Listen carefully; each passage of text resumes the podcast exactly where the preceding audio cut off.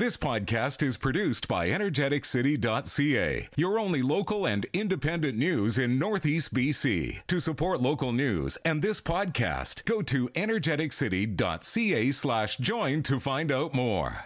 Of this station.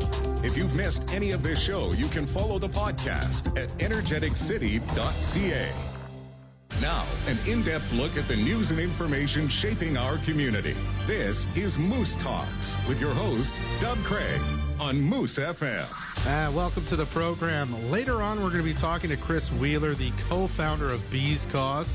Uh, they help with bee health around the province, and the BC government is doing another round of doling out funds for that. So, we're going to talk a bit about what they do at Bees Cause and how you can get involved and maybe get in on uh, some of that funding. First up, though, we've got Alan Yu, the founder and chairman of Fort St. John for LNG. Good morning, Alan. Good morning, Doug. Thank you for having me. Good morning, Fort St. John. Thanks so much for taking time out to uh, talk to us uh, today, Alan.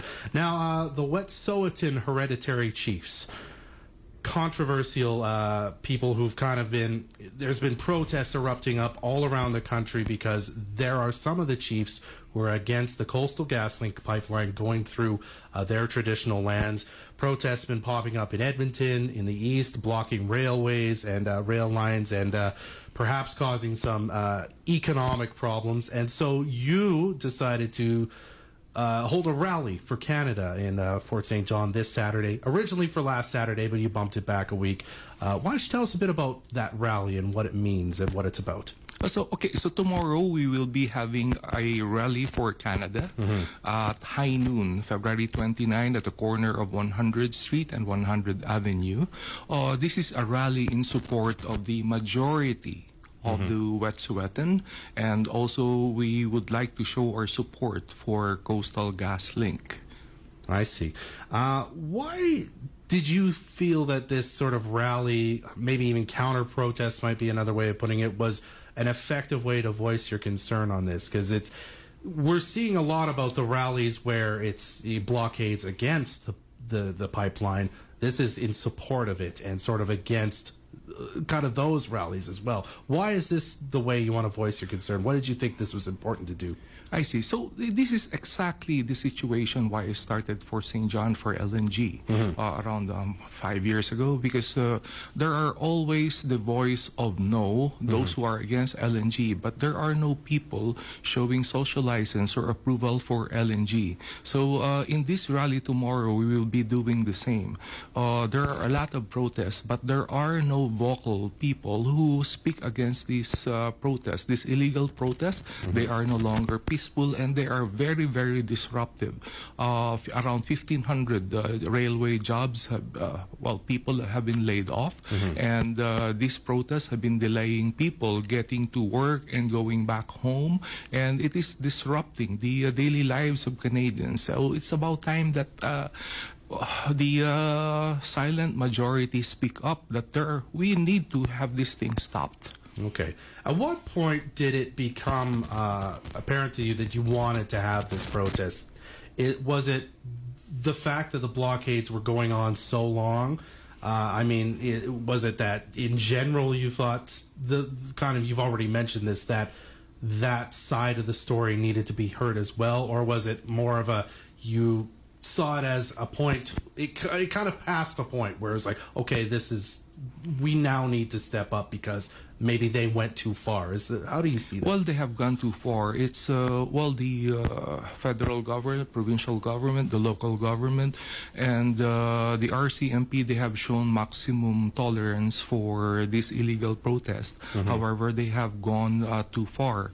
They are no longer peaceful. They are already disruptive. So, uh, yeah, and uh, I'm a bit disappointed because there are criminal acts that uh, are being violated right away, and I'm really surprised why the RCMP they have to wait for injunctions, whereas they can easily enforce the law right away. There is the Railway Act, there is the Criminal Act of Canada that uh, these protesters are immediately violating, and yet the RCMP they have to wait for court injunctions, and uh, even if they have uh, court injunctions, they do not implement it right away. And so, uh, as a source of uh, this delay of uh, enforcement, people's lives are being negatively affected. Okay. Do you think then that perhaps they should be taking a different tact, perhaps these protesters, to get their voice heard, or do you think? Do you kind of? I guess my question is, what do you think of their protest in in in principle? Do you have a problem with it, or is it how they're going about it that really bothers you? Well, we do have the right to protest. Sure. It, is, it is our constitutional right. However, uh, it is not devoid of uh, any rules. There are peaceful uh, protests, like uh, you can be on the side of the road. You do not block the road. And yeah, that's basically it. Do a peaceful protest like what we are doing tomorrow. Everything is within the law. We have a rally permit. They do not.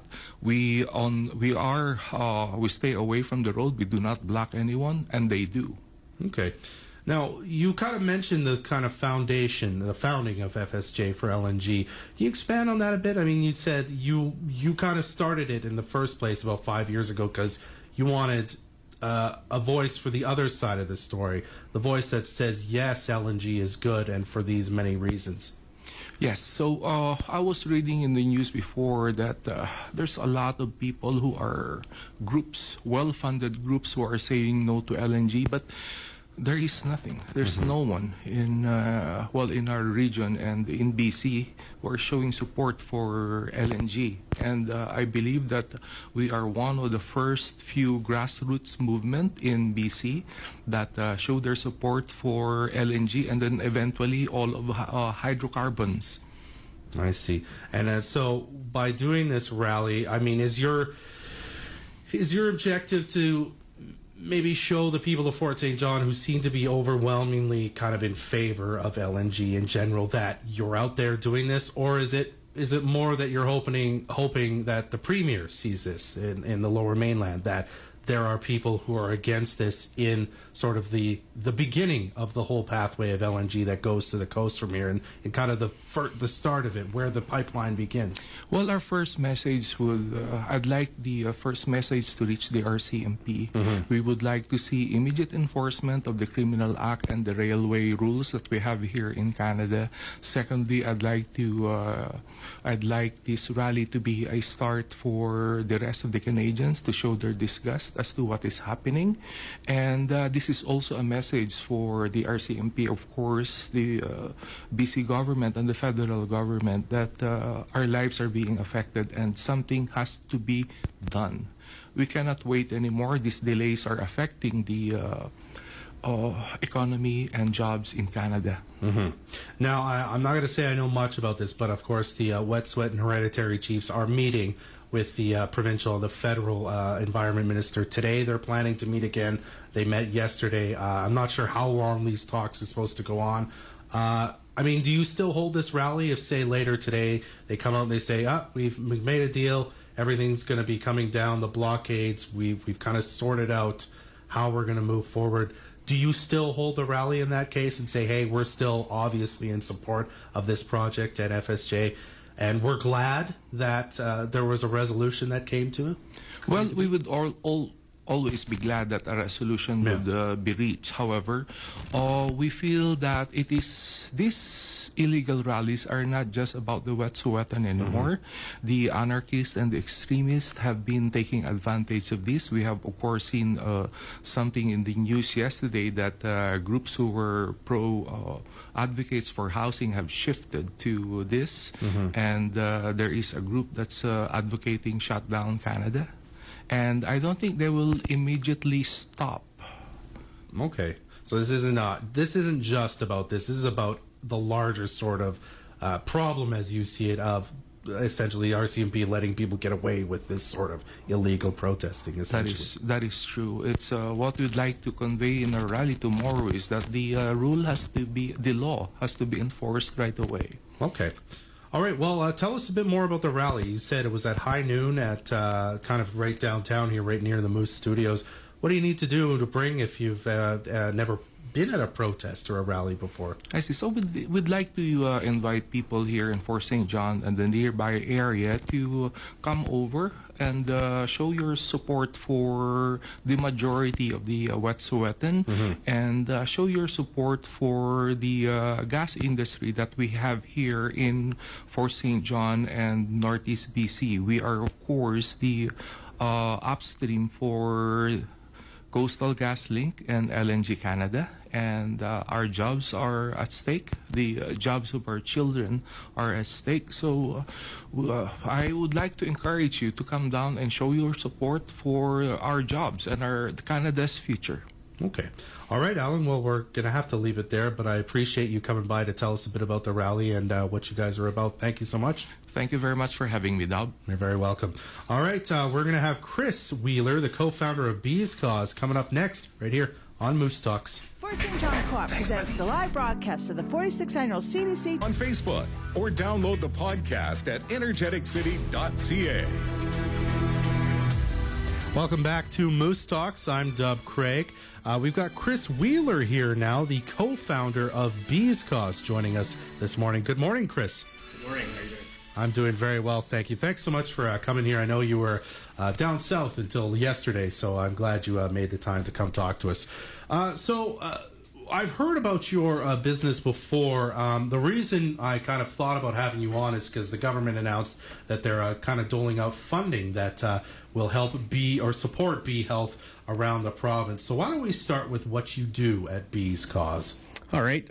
so, we have. Um we sell a bracelet online. Mm. With that, uh, with the sale of the bracelet, we then generate some money into our company, which in turn allows us to buy wooden hives and then populate the hives with uh, nucleus of a queen and about a pound of bees. Mm-hmm. We then take them uh, full hives or part hives, I mean, and take them out to uh, volunteers that want to foster them in their backyards. Okay. All around the province. Wow. Yeah. Okay, so you're based here, but you kind of work province right wide, essentially. Yeah, you bet. We had hives, um, five hives in Edmonton last year. We had hives in the central interior, about five of them again, about five on the lower mainland and around Vancouver about a dozen on Vancouver Island, and then the rest of them were all uh, out through the Peace Country here. Um, our wonderful Mayor Lori Ackerman even had one in her backyard this year. Oh, wonderful.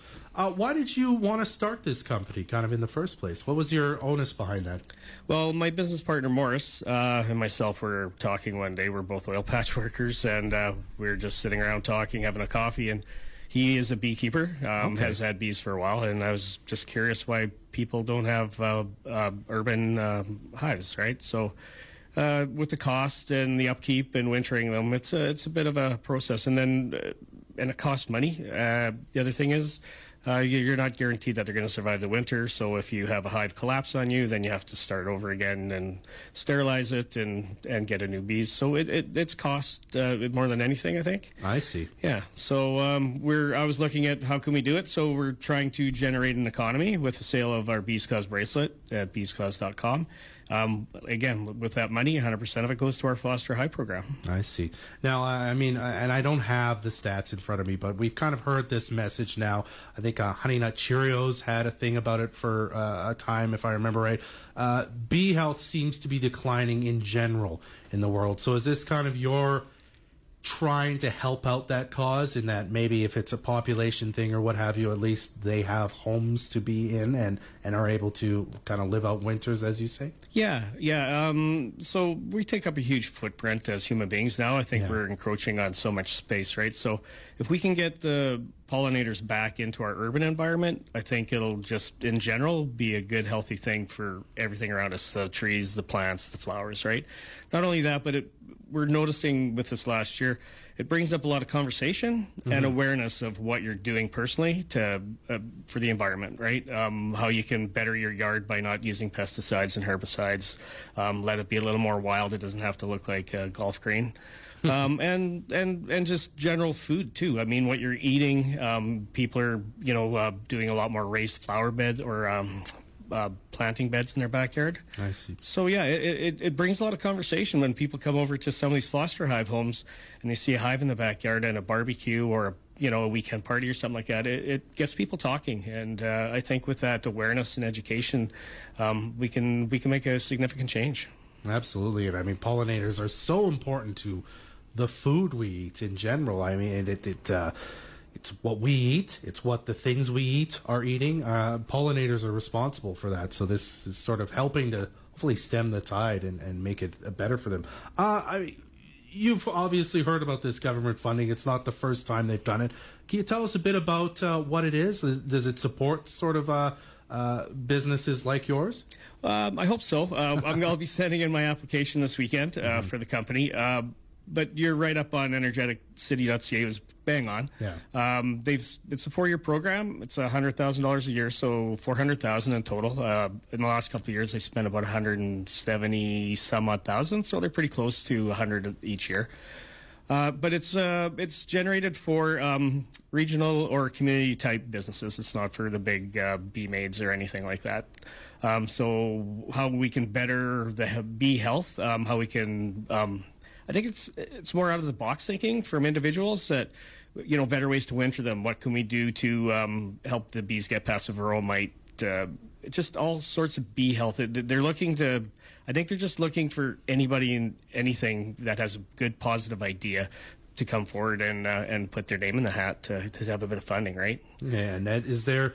Do you think the government's doing enough? Would you like to see them do more on this to kind of support bee health? I think we could all sure. like to see a little bit better, but mm-hmm. um, I think with the government, we all know there's a lot of red tape and their hands are tied in so many ways. So maybe more grants, maybe. Um, you know, uh, to continue with this, maybe upping the money a little bit and getting more instead of just, you know, maximum, say 20 a year. Maybe we can get 30 or 40 a year and, and get more people doing it. I think uh, the more we do, the better we'll be. Okay. Now, uh, you mentioned this earlier. You kind of, when you sign on to do this, to foster a hive, you know, you have a hive in your backyard. Uh, I mean, you think of beekeeping, you think of the big hat and that sort of moving stuff around. Uh, that's not really what's involved when you foster a hive, right? It's just kind of lives in your backyard. Yeah, um, it lives in your backyard. Uh, you don't have to do anything with the hive. We come and maintain it. We'll, okay. We'll come and do periodic checkups on it. We um, come around and remove full honey frames in the summertime and give them more room by putting empty frames and stuff like that. Um, uh, one thing we do do with our bees is that we do feed our honey back to the bees. We don't supplement them. Mm-hmm. If they run out of food and we don't have enough honey, of course, we'll supplement them. But we like to give them their food back. That's what they eat. Um, but yeah, we, we come around, maintain them, and then at the end of the season, we gather them up. Um, this year, we took our hives to a, a, friend of mine who lent us a bit of property uh, in Lake Country.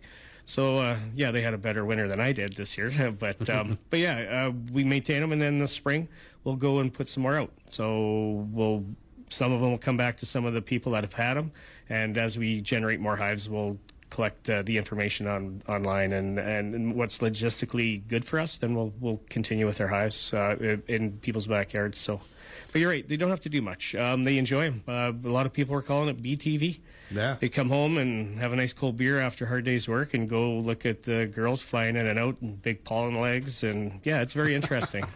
Is there uh, have people uh, been able to say they've you know, there's benefit to you feel good about you're helping a cause, right? Has there been a benefit to like flowers and and trees in their yards where they've noticed that suddenly because the bees are right there that they they've uh, they've seen it spruce up maybe more? Or? Yeah, um, we've had a lot of really positive feedback from just about everybody that's had them in the yards. But on this last trip south here this week, um, I talked to one gentleman and on the very south end of Kelowna there Paul and uh, his wife noticed a huge increase in their fruit trees this year. No kidding. Yeah, and he he brought that up while we were doing a hive inspection on the weekend. He was at home with his kids, and yeah, he was like, "I've never had anything like this in the years that they, I think they've been in their house five years." And wow. Yeah, so the nice thing is with the pollination we did last year, it'll carry forward to this year. So okay, and uh, do you need a lot of space to be able to have one of these foster hives in your yard, or does that really matter?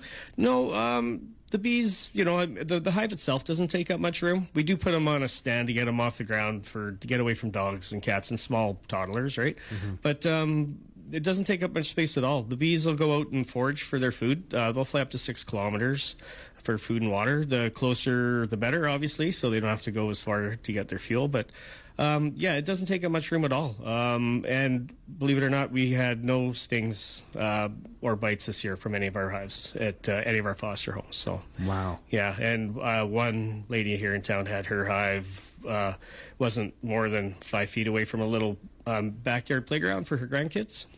And yeah, there wasn't one. We did, never had one incident. So Wow. they're a lot different. They're not wasps, and Yeah. a lot of people get get the get the lines crossed there, right? So, Yeah, I gotcha. Okay, well, if uh, we're interested in uh, uh, maybe fostering a hive, becoming a foster parent for bees, uh, or uh, getting uh, maybe the bracelet to help kind of support bees' cause, how can people do that?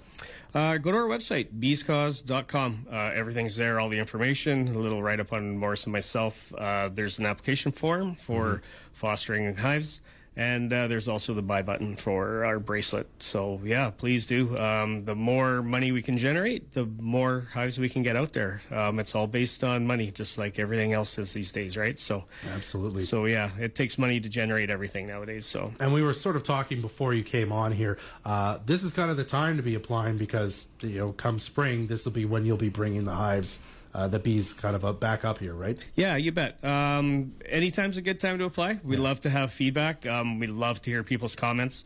Uh, but yeah, uh, now's a good time to throw your name in the hat. Uh, wouldn't hurt. Um, and now's a good time to buy a bracelet. That's always good.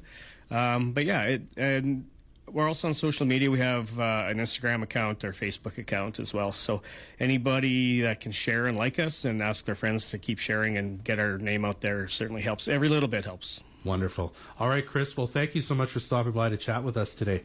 My pleasure. Thank you for having me. You're very welcome. That's Chris Wheeler, the co founder of Bees Cause. All right, we'll be right back to wrap things up on Moose Talks right after this. Do you spend hours managing the complicated? This is Moose Talks with Dub Craig on Moose FM. Our thanks again to Alan Yu, the founder and chairman of FSJ for LNG, for stopping by to talk a bit about the Rally for Canada planned for, again, tomorrow at noon in downtown Fort St. John. And for Chris Wheeler, the co founder of Bees Cause, talking about beekeeping and how you can foster a hive right in your backyard. That's just. It's just wonderful. Uh, make sure you check out Bees Cause, uh, the website for that uh, more information. Uh, as well, I just wanted to quickly mention as we wrap up here, I'll be taking part in the coldest night of the year fundraiser for Community Bridge tomorrow night. You can still get involved as well. Walk 2, 5, or 10K tomorrow, followed by a delicious chili dinner. That's how they got me. Uh, if you haven't yet, you can register to take part either at uh, cnoy.org or just register tomorrow between 4 and 5 at NLC right before the walk starts. Just uh, causes costs you $25 and that money again goes to uh, support Community Bridge and their great uh, programs here in town. Moose Talks is produced by Tracy Tees with studio production by Adam Rayburn. I'm Dub Craig. Keep being awesome. Join us next Friday at 10 a.m. for another episode of Moose Talks, a weekly talk show about Fort St. John and the North Peace.